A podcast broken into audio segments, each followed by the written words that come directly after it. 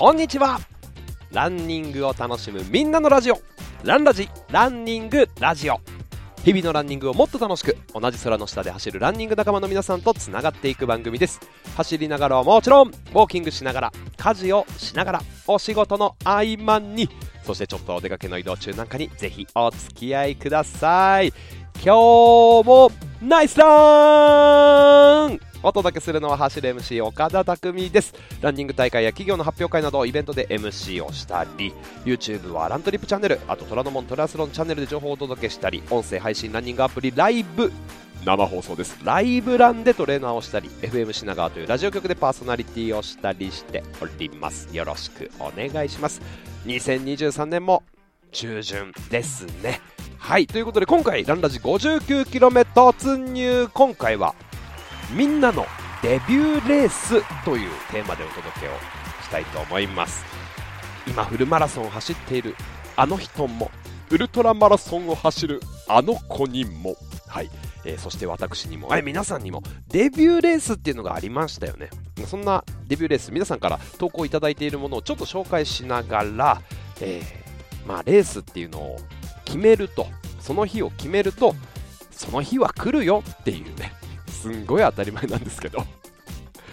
そういう話をしていきたいと思います。皆さんのねスタイルいろいろあると思いますのでぜひ最後までお聞きください。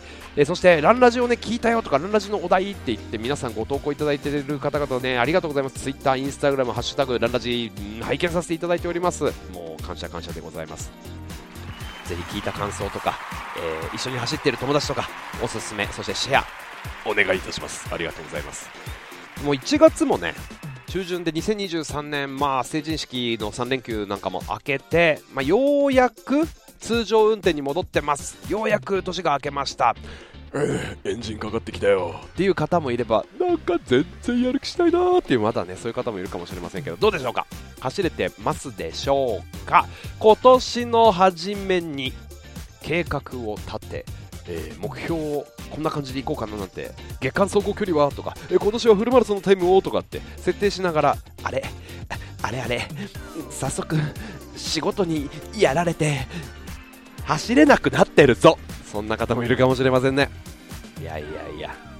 一歩一歩。このランラジオを聞いてるとき、ぜひね、一歩前に進めると嬉しいなと思っております。ぜひ活用してください。僕自身はですね、1月ってなんか毎年、お仕事が落ち着いてまして、何ですかね、あのイベントのお仕事とか、もうフルマラソンとか、えっとね、駅伝とか、結構レースいっぱいあるじゃないですか。各地で開催されてて、皆さんも出てると思います。僕も来週ハーフマラソン、クロスバイトロードレースっていうね、横田基地を走るハーフマラソン走りに行くんですけど、で、先週末、土曜日も、西東京 30K っていう30キロ走の MC を昭和記念公園でしてきたんですけど、大会あるんですけど、の割になんかね、あんまりお仕事がなくて結構暇しててですね、え僕なんか個人的にすごい毎日ほぼほぼ毎日走ったりできてますね。あのちゃんと練習するペース走とかインターバルみたいなの1人でこなせる日もあれば、まあ、今日はちょっとゆっくり走ってあちょっと本屋さん行ってみようかなとかプラッと本屋行って、えー、そのままなんか気づいたら30分ぐらい立ち読みしちゃってあなんかん？このままお茶とかしちゃおうかなとかって言ってねコーヒー飲んじゃったりしてみたいなちょっと気ままな生活をねしております。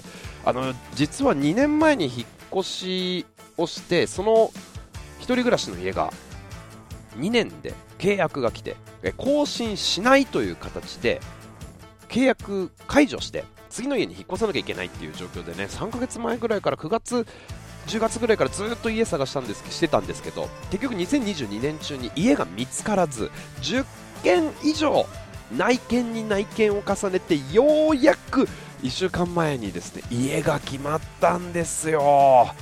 よかった。ホテル暮らしするとこだった。あの2年前に1人暮らしするときこの家を引っ越す際にはですねちょっと荷物断捨離しようと思ってあのミニマリスト一瞬やろうと思ってですねキャリーケース1つでホテルに2週間ぐらいかな生活してたっていうこともあったんですけれども、まあ、今回はさすがにねあの家から家にちゃんと引っ越そうと思いまして家が無事決まりました。じゃあよかったです。ということで、ね、また来週あたりに引っ越ししなきゃいけないんでちょっと断捨離？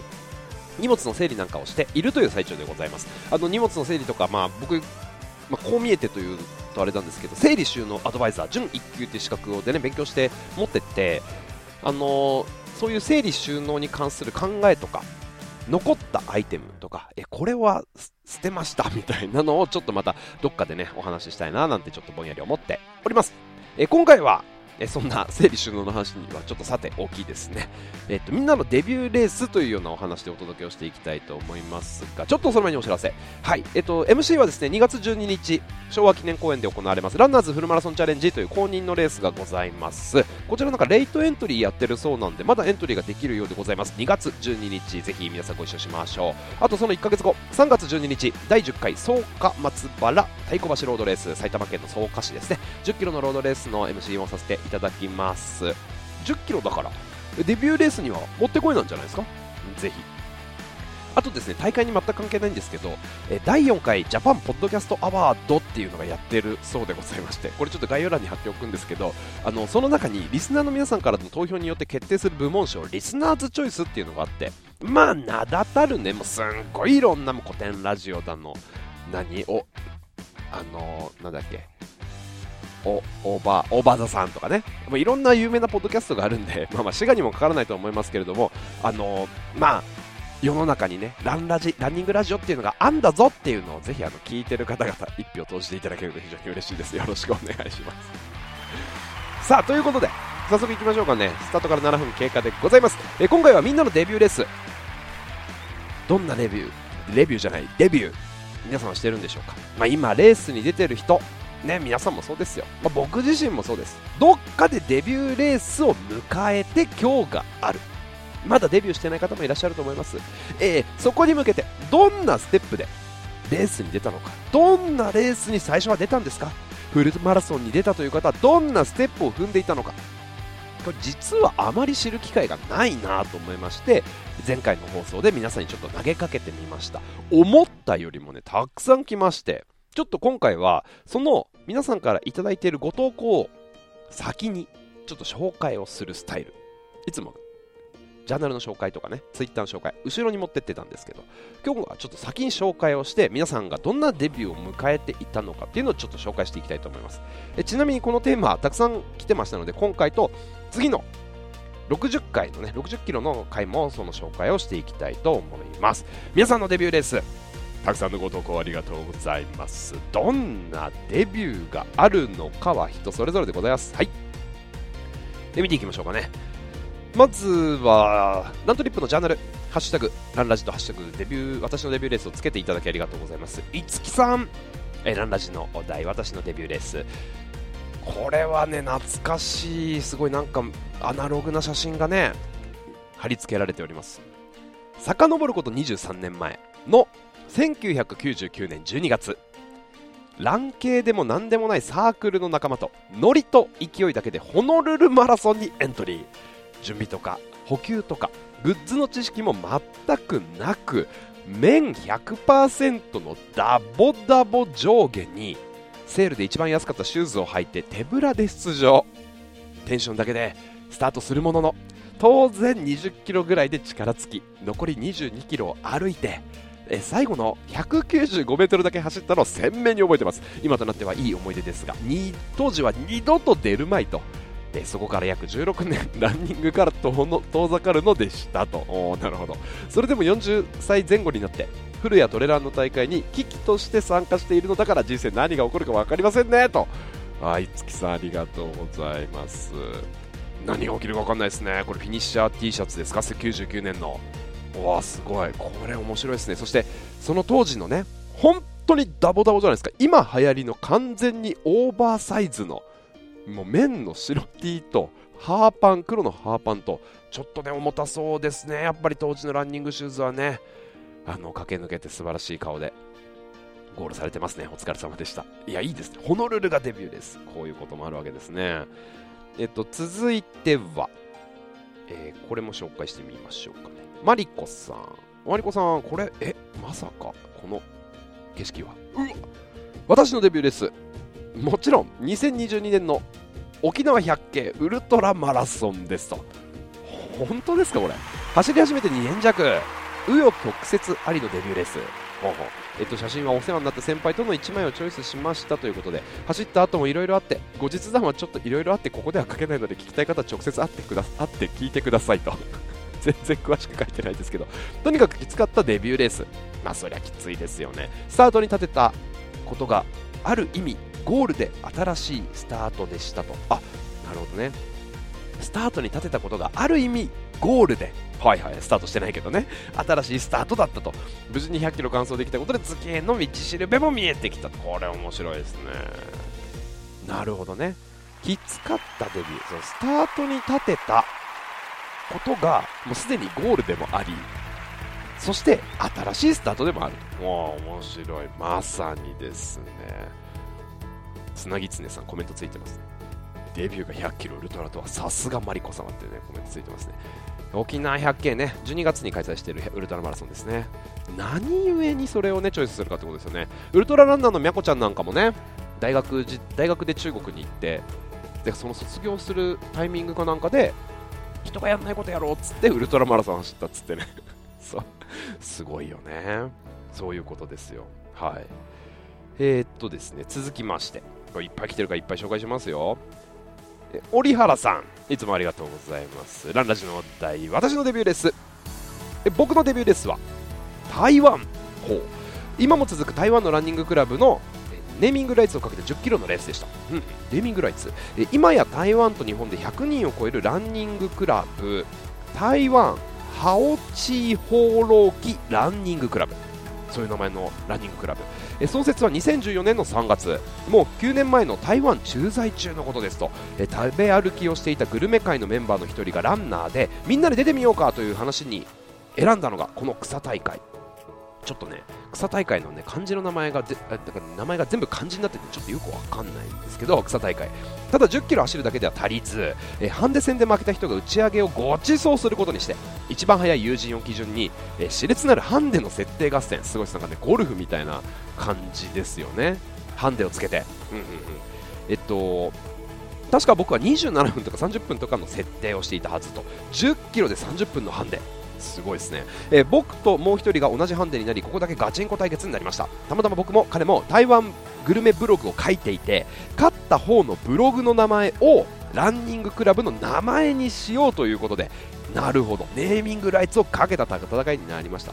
まあまあそれはそれは緩い戦いではあるんですがと。まあ1 0キロのね 30分のハンデをもらっているお二人ということですね。この友人聞いてみるとスキーのジュニアオリンピック候補だったこともあり高校もカナダにスキー留学運動神経よし小学校のマラソン大会晩年ビリのビリの僕と同じハンデはないでしょうと思いつつ実際に走ったらなんと勝利僕が速かったわけでも何でもなく感想症の通り1時間10分48秒。これ当時の本気。今やジョグ。なるほど。人間成長するんですね。と。えこの勝利により僕のブログ台湾ハオチー放浪記がランニングクラブの名前になりえハオチーが誕生しました。ということでブログのリンクもありがとうございます。なるほどね。ブログをつけていた台湾ハオチー放浪記というブロググルメブログの名前をそのままランニングクラブに折原さんが買ったから付けられたと。まさかデビュー戦が後のラン人戦に影響を与えるなんてと、うん、ちなみに一番早かった友人は8年後の2022年12月にこの前じゃないですか。三重松坂マラソンを立ち上げることになります。この時彼はまだタイル販売会社の駐在員。本人も無双すらしない。夢にも描いてないということですね。台北の暑い春でした。えー、すごいですね。これ写真の中にね書いていただけますけどあすごい。本当にもうランニングクラブの、ね、写真を着てる集合写真が入ってますね。ありがとうございます。ランなどみじんも考えてない面の速乾性ゼロの生地に プリントしちゃった T シャツと。デビューレースから5ヶ月後成功マラソンで台北の総統府前をこの T シャツを着て走り僕はその1週間後に駐在を終えて日本に帰国したのでした。ということでね。すごいですね。この T シャツも5代目まで作って白オレンジブルーイエローブラック。いろんなものを作ったと。日本支部のメンバーも60人を超えてきてそんなにいるんだ。各地の大会でこれを着て走ると 好 つまり好きっていう字ですね。好のマークがとにかく目立って目立えー、声をかけていただくことも増えましたと。なるほど。好きっていう文字ね。ハオ見かけたらじゃあえ折原さんって 声をかけてください。ラントリップのおかげで折原さんの知り合いですか？と聞かれたり応援を受けたよ。というメンバーもよく聞きますと。すごい。いやーの本当にあの時勝ってよかったなと思い出すデビューレースでしたと。おおすごい内容ですね。これ走り出したきっかけ皆さんから頂いてね紹介した回もありますけどなんかそれに匹敵するくらいやっぱデビューにはやっぱドラマがありますね。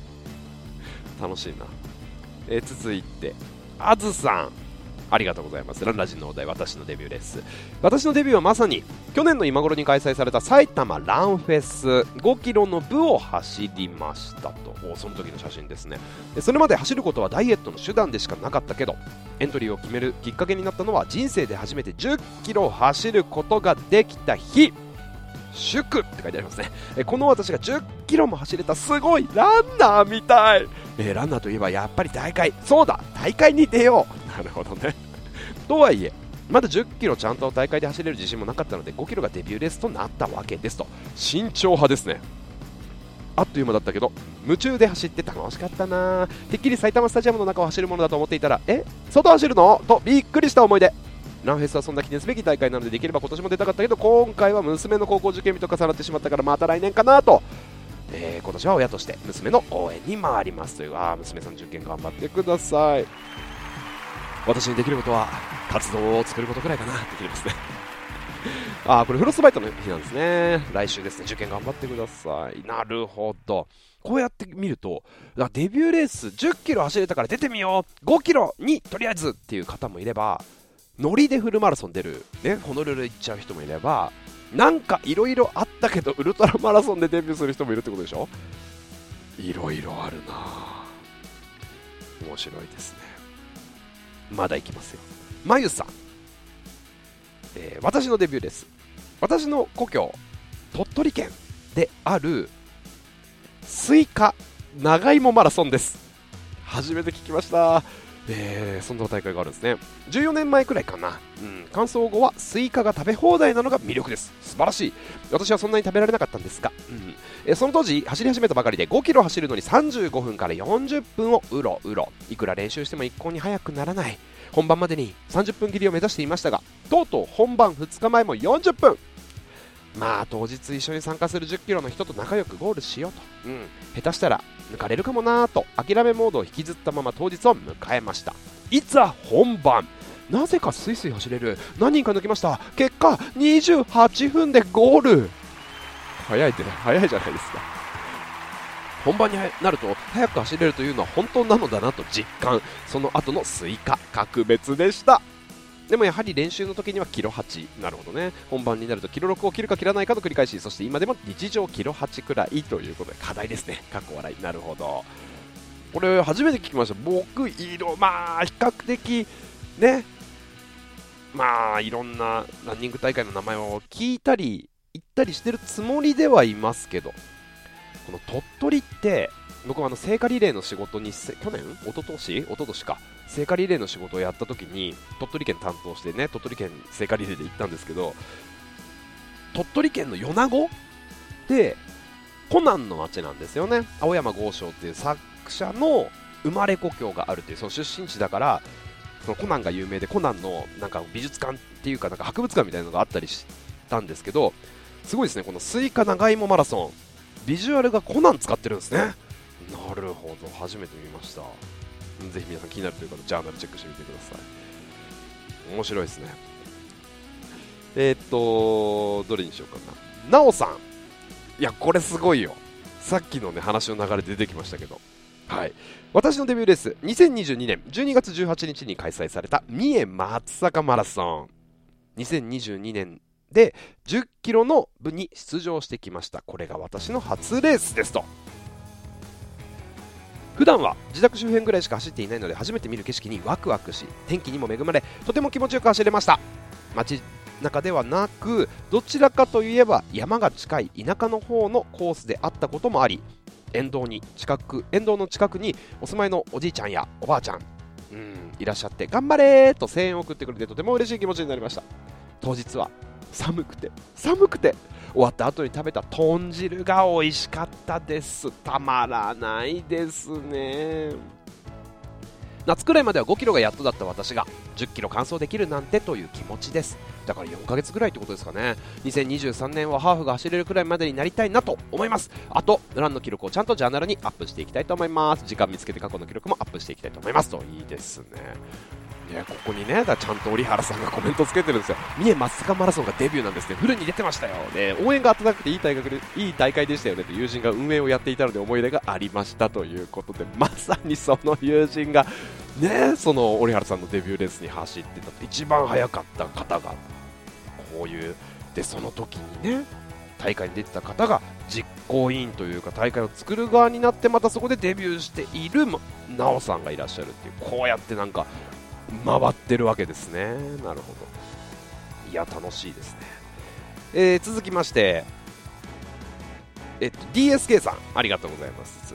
ランラジのお題、私のデビューレース。私のデビューレースは2018年5月末。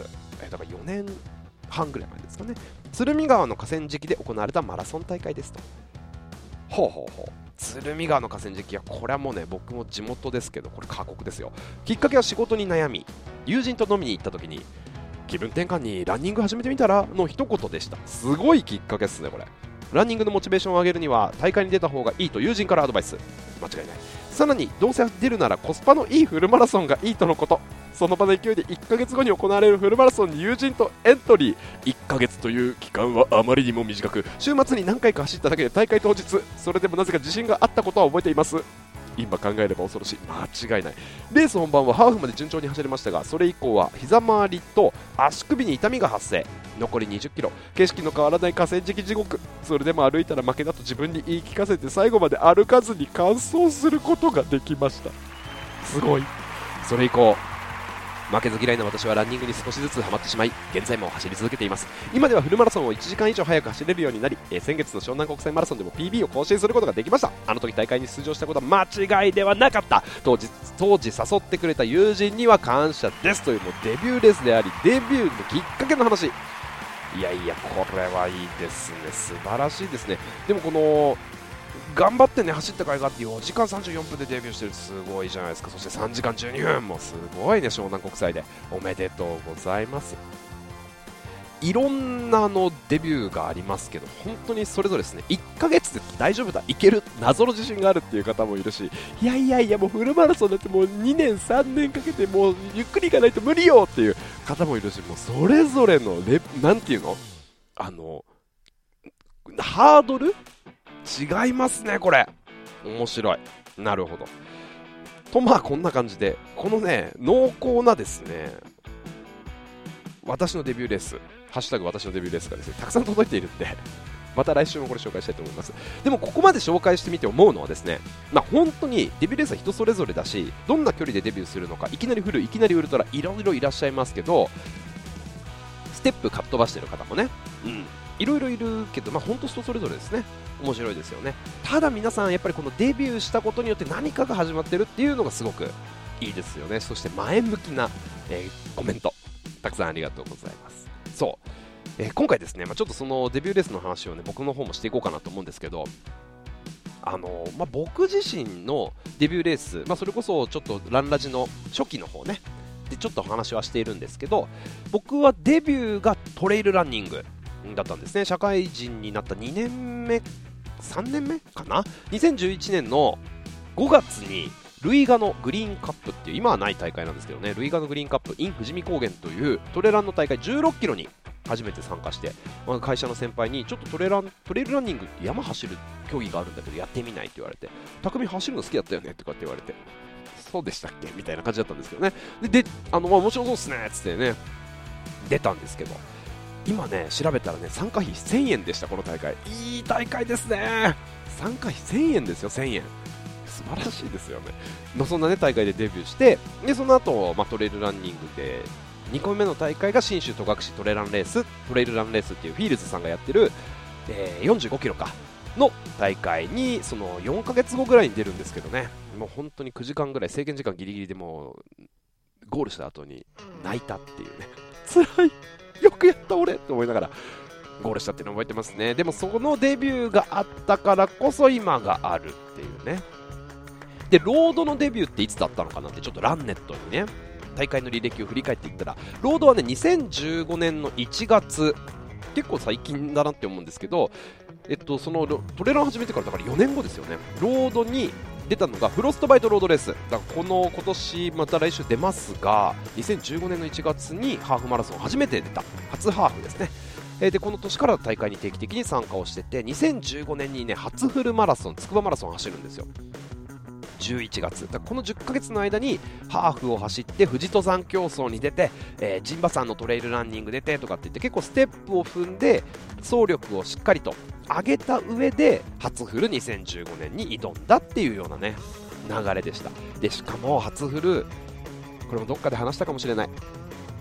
11月23日とかそんぐらいなんですよね。筑波マラソンって。その前に本当に俺40走れん42.195キロ走れんのかなと思って。でその時どうしてもなぜだか3時間20分を切りたいっていう思いがあったんですデビューフルマラソンで。当時ランナーズの仕事をしてランネットの仕事をしてた。RBs という会社にいたんでね。もうその会社の中がランニングの偏差値ランニングのタイムイコールなんか仕事ができるみたいに ちょっと測られる風潮というかね、まあまあまあ会社の独自のカルチャーみたいなのがあったんでなるべくならねあの走った後にちょっと認められたいなっていう思いがあってか3時間20分でデビューしたいなと思ったんですよ。っていうのもあってすごいね意気込んで本番前に多分2週間前ぐらい前だったと思うんですけど駒沢公園でねぐるぐるぐるぐるフルマラソン1人やっちゃったっていうね42キロ。まあ必要ないなと思いましたけどね。でフルマラソンそのペースで走ってよし走れたって思って本番に挑んだっていうの、ね、今でも記憶してますね。うん。まあフルの前にフル走る必要はないですね。今思えば、まあ、あと、まあ、そういった感じで僕はそういうふうにフルをデビューするわけなんですけど、まあ、デビューと結構慎重ですよね。ステップバイステップ結構積み重ねてきてえあとはトレイルランニングは短い距離以降だとミドルレースのデビューは ITJ かな？伊豆トレイルジャーニーっていう大会ですね。毎年12月に開催されている静岡県の伊豆、まあ、これまたね稜線が気持ちいい大会なんですけどここで初めて早朝6時とかかなスタートだったと思うんですけどヘッドライトをつけて明かりを点灯した中で真っ暗な中スタートしていくそのそれで数百人がブワーってヘッドライトつけてスタートしていくときにうわやべえこれよく見るやつだ。俺トレイルランナーみたいって思いながら走りましたね。これこれって言ってすぐ興奮しましたね。ITJ で出た時で、まあ、100マイルのデビューレースは2022年の新越合格になるみたいな感じで、まあ、そうやってステップを上げていったんですけどこうやって考えるとまるデビューっていうね本当のデビューっていうのは1個しかないですけどいろんなデビューがあるななんてちょっと思いましたでやっぱりこの時にこれからあのフルマラソンとか、えー、初めて大会に出てみたい。これからデビューをしてみるっていう目標を例えば2013年掲げた方。いろんなね先輩方もデビューがあるわけですよ。はい。あのー、やっぱりこれステップバイステップだなって思いました。で大きな目標。いやこういうことやりたいなとかフルマラソン完走したいとか、まあ、仕事でこのプロジェクトを達成したいとか、ね、年収何百万円、1000万円行きたいよとか、なんかいろんな目標って人それぞれあるじゃないですか。まあ、どの目標に対してもそうだと思うんですけど、大きな目標ってやっぱり分解して攻めるみたいなね、ステップバイステップ、一段一段上がっていく、一歩一歩前進していくっていうことが大事だと思うんです。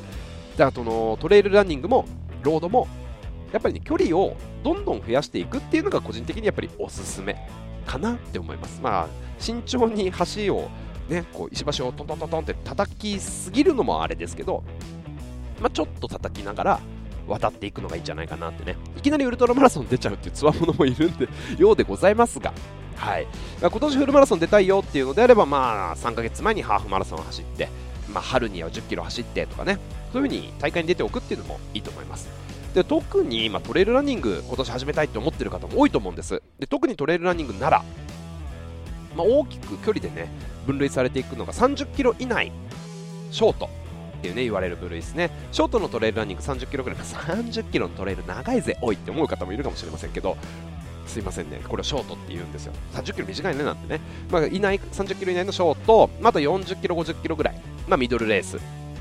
でその後にイズトレイルジャーニーとかスパトレイルとか今年あんのかな？こういうね70キロぐらいのレースもあったりしますね。なんとなく30キロ以内、あとね、40キロ、50キロのレース、あと次がね、そのステップが次が70キロぐらい。で、そっから超えて100キロって感じなんですよね。階段がドンドンドンって階段があって、100キロ超えるレースの後はもう割と100マイルっていう感じ、160キロとかっていうレースがこうカテゴリーされてるので、こういう感じでね、もうトレイルランニングは階段になってるんですよね。でそしてそのステップバイステップでより長いレースに出るときには短いレースを走ったよっていうポイント完走してるっていう証明がないと出られないっていう大会が多いなので、まあ、自然と長い距離を走っていくことするとステップを踏むということになるんですけれども、まあ、こうやってねステップをどんどんどんどん上げていって大きな目標に到達していくっていうのが、ね、すごくいいと思います。はいでもちろんフルマラソン、ウルトラマラソン、いきなりいけるぜ、走れるぜ、おいっていう自信がある方はもうパコーンってねいっちゃうのがすごいいいと思いますけどね。そうなんですよ。まあ、だからステップバイステップで今年行きませんかっていうことですね。あと、このデビューレースっていうのを決めるすごいいいなって思うことがすごい当たり前のことですよその日が来るっていうことですね今設定したタイミングでその日がやってくることがほぼ決まるってことですねつまり未来を今作ることができるってことですよね、うんまあ、どういうことなのかというとタイの時に2022年12月ちょうど1ヶ月前ぐらいですよね。僕はタイのドイインタノンっていうタイのチェンマイに行って170キロのレースを走ってきたんですけど45時間かけて。この時のスタート地点に立った時強く感じたのがですねすんごい盛り上がってるスタートゲートの前でねトレイルランニングモサモサたちがうわーっていっぱいいるわけですよ世界から来た本当に思ったのがあ本当にこの日が来たんだこの日が来ちゃったよってね、ちょっと天を仰ぎながら思ったんですよ。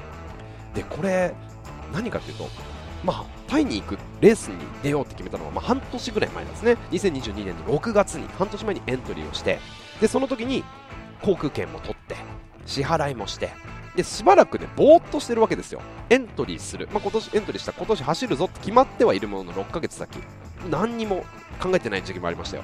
で、まあ、3ヶ月前ぐらいにこうね、宿を取り出したりして、ちょっと練習しようかなとかっつってね、練習したりして。で、気づいたら11月10、やばいやばいやばい、ちょっと旅の支度しなきゃっつって。で、12月になって、でもタイに行かなきゃって、タイに行って。で、気づいたらそこに立ってたんです。で、気づいたらレースやって完走したわけですよ。6月に決めた、はい、このレース走ります、完走しよう。って決めたら、その日がやってきちゃったんですね。気づいたら来たんですよね。何したってわけじゃないですよ。何したかって言われるとエントリーして旅の手配をしてそこに向けた準備トレーニングとかね装備の買い物とかいろいろやりましたけどまあ言ったらそれだけなわけですよ。うん。でだからこういう経験がしたい。2023年12月にとか2023年9月にフルマラソン完走この大会に完走したいって決めたらやるんですよ人間って。まあ、期日を決めたらやる。ね、あフルマラソン完走したいなとかフルマラソン出てみたいなウルトラマラソン出てみたいないやなんかランニングの大会ってなんか機会があったらね、うん、出てみたいなとは思ってるんです。うんうんうん。やりたいだけじゃ来ない。やりたいだけじゃやらないですよね。やっぱ人間ってね。これ僕も本当そうなんですよ。期日を決めたらやるって締め切りがあるから出す。ね。あるじゃないですか、やっぱそうじゃないですか。ね、永久にもしも夏休みが続くのであれば、8月31日で終わらない、ずっと夏休みが続くんだったら、夏休みの宿題やらなくないですか？僕はやりません。うん。夏休み最終日にね、方法やってたんで、やっぱりやらないんですよ。だから終わり、その日、終わり、その日、ゴール、これ自分で設定したら、もうあとは勝手に進んでいくっていうことで、まあ、決めたらその日が来る。これもすっごい当たり前のことですけどね。そうなんですよ。だから決めたらその日が来るということで。どうでしょうか？今年やってくるその日どんな日にしますか？どんな日が来てほしいですか？どんな日をこのこの今年迎えちゃおうかな？っていうのを今この中も自分の手で決めちゃうっていうのをねやるのがいいんじゃないかなと思ってます、まあ、それが、まあ、ちょっと仕事とかね家庭とか対人に関することだとなかなか難しいですよ。コントロールがなかなかできないんで。でも大会に関してはエントリー開催されてエントリーができちゃえば、まあ、ほぼほぼ確実にその日がやってくるわけで。でその日に向けて自分で準備してトレーニングしてランラジオ聞いてとかなるやるわけですから。そうすると僕のみたいにああ年始に行こうと思っていた大会の会場に私は今いる。2023年11月20日みたいなね。その日が未来に起きるわけです。そう未来は今作れるっていうことでどうでしょうか、まあ、ほぼほぼ確実に今決めれると思いますのでえぜひね週末とかにあこどんなレース出ようかな？デビューしちゃおっかな？いろんな方のデビューの話がありましてちょっとね背中を押されるエピソードもいろいろあったと思いますんでぜひその日今年やってくるその日ザ・デイを決めてみてはいかがでしょうか。はい。ということでえまた次回もですねランラジ皆様から頂いている私のデビューレース紹介をしていきたいと思います。また違うトピックもねお話をしていきたいと思います。えー、年明け。ね。また新しい日常がこう戻ってきてるかもしれませんけれども今年いい年にしようとね、まあ、せっかく1年踏み出してますので計画立てていくというかやりたいなと思うその日をね作っちゃうっていうのが手っ取り早いなと思ったということでこのお話をさせていただきました、えー、また次回も皆さんからのご参加お待ちしております。まだね私のデビューレース投稿してないよという方ぜひお待ちしております。ハッシュタグランラジハッシュタグ私のデビューレースをつけてのご投稿お待ちしております。あのツイッターなんかもラントリップのね、ジャーナルだけじゃなくて、ツイッターなんかも大歓迎でございます。ハッシュタグランラジをつけた投稿をチェックしております。ありがとうございます。はい。高級ランナー、力さん、そして、あ、真冬さん、ありがとうございます。あ、1個伝え忘れた。あ、4比さん、ありがとうございます。そう。ポッドキャストアワードのね、シェア、ありがとうございます。みさん、そしてヨンヒさんも投稿ご投稿、ビンナさん、お疲れ様です。ハッシュタグランラジオつけてのご投稿ありがとうございます。あの、インスタも結構、ハッシュタグランラジがあるので、皆さんね、気になる方、ぜひそれ見て、つながっていただけると嬉しいです。あの、ちょっとラントリップのアプリを今立ち上げて思い出した1個シェアさせてください。ラントリップのアプリ、ジャーナルをね、使ってる方、あとまだ入れてないという方もたくさんいると思うんですけど、ラントリップのアプリで計測をして、ラントリップのマイルラントリップマイレージプログラムというのがスタートしましたこれあの今週ライブ配信ラントリップ代表の大森さんとやらせていただきましたその動画も上がってるんで YouTube も見ていただきたいですがラントリップのアプリで計測をすると、えー、週にね5キロ ×2 ぐらいで10キロ走るとまあ1日1キロでもいいんですけど10キロ走って10ポイントじゃない50マイルかん？違うな。ん？ちょっと待ってください。急にテンパっちゃった。まあ、マイルを貯めると、ラッキーチャンスとしてね、なんかこう、くじを引けるようになってるんですよ。で、そのくじでランニングシューズが当たったりとか、韓国への旅行券が当たったりとか、ペアチケットがね、当たったりとか、ランドリラントリップストアの割引券がもらえたりとか、カフェのチケットがもらえたりとかね。うん、なまっちゃったけど、うん、いろんなメリットがある。だって皆さん放っておいても走るでしょ？走るとき、スマホでラントリップのアプリで、ぜひ距離計測してください。これも本当お得なことしかないんでね、大丈夫かな、ラントリップさんって思ってるんですけどいろんな企業がサポートしてくれてるようですので、ぜひね、ラントリップのアプリで計測やってみてください。ラントリップマイレージプログラムのお知らせでございました。はい、ということで、またランラジご投稿お待ちしております。ご参加ありがとうございます。ハッシュタグランラジ、そしてね、ハッシュタグ私のデビューレースつけてお待ちしてます。もう私のデビューレース結構来てますんでね、皆さんぜひチェックしてみてください。ということで、また次回もよろしくお願いします。日々のランニングをもっと楽しく、ランニングを楽しむみんなのラジオ、ランラジ。お聴きいただきありがとうございました。同じ空の下、それぞれいろんな場所で走る皆さんと引き続きどんどんつながっていきたいと思いますので、また聞いてください。今日もナイスランお届けしたのは走る MC 岡田匠でした。それではまた次の放送でお会いしましょう。バイバイ